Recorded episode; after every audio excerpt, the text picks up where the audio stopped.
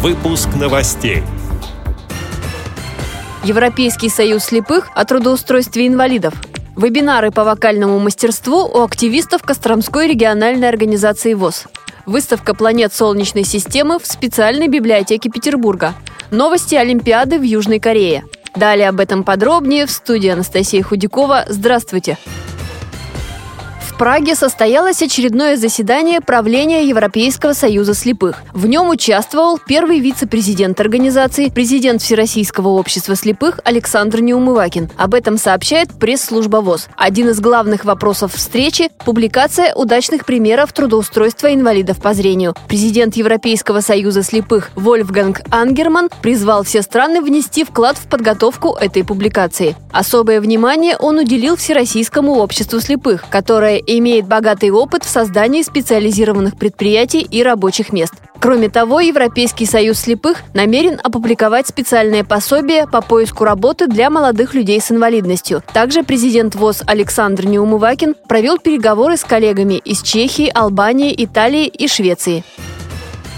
Костромская региональная организация ВОЗ продолжает работу над проектом «Мы через сердце видим мир». У организаторов грандиозные задумки. С помощью мероприятий собрать вместе инвалидов по зрению Костромской, Ярославской, Ивановской и Владимирской областей. Какие возможности это даст участникам, рассказал председатель Костромской региональной организации ВОЗ и руководитель проекта Дмитрий Андреев. Многое сделано, в частности, закуплены комплекты настольных игр, адаптированных для незрячих, также закуплено очень много специализированного оборудования. Все это оборудование уже смонтировано и все готово для проведения мастер-класса. На февраль уже у нас есть понимание, какие мастер-классы мы будем проводить. Это такие мастер-классы, как по театральному искусству, вебинары по созданию виртуальных экскурсий, выставок. Очень подробно мы стараемся информацию по реализации проекта буквально каждый шаг отражать на нашем сайте Костромской региональной организации ВУЗ. Главным событием станет двухдневный творческий фестиваль, во время которого будут организованы литературные соревнования самодеятельных авторов, мастер-класс по настольным играм и инклюзивная шоу-программа. Фестиваль пройдет летом.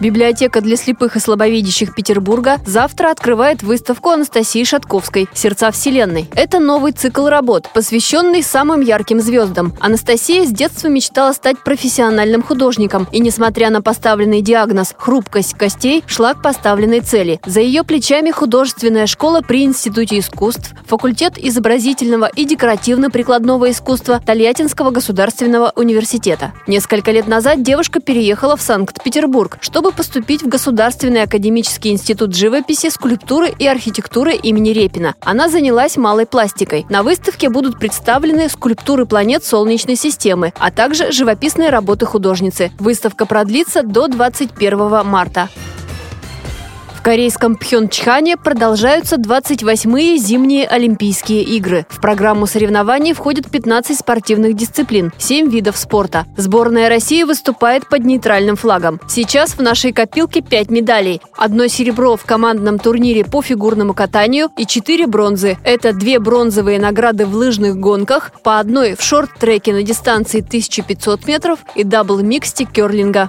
Эти и другие новости вы можете найти на сайте Радиовоз. Мы будем рады рассказать о событиях в вашем регионе. Пишите нам по адресу новости собака ру. Всего доброго и до встречи!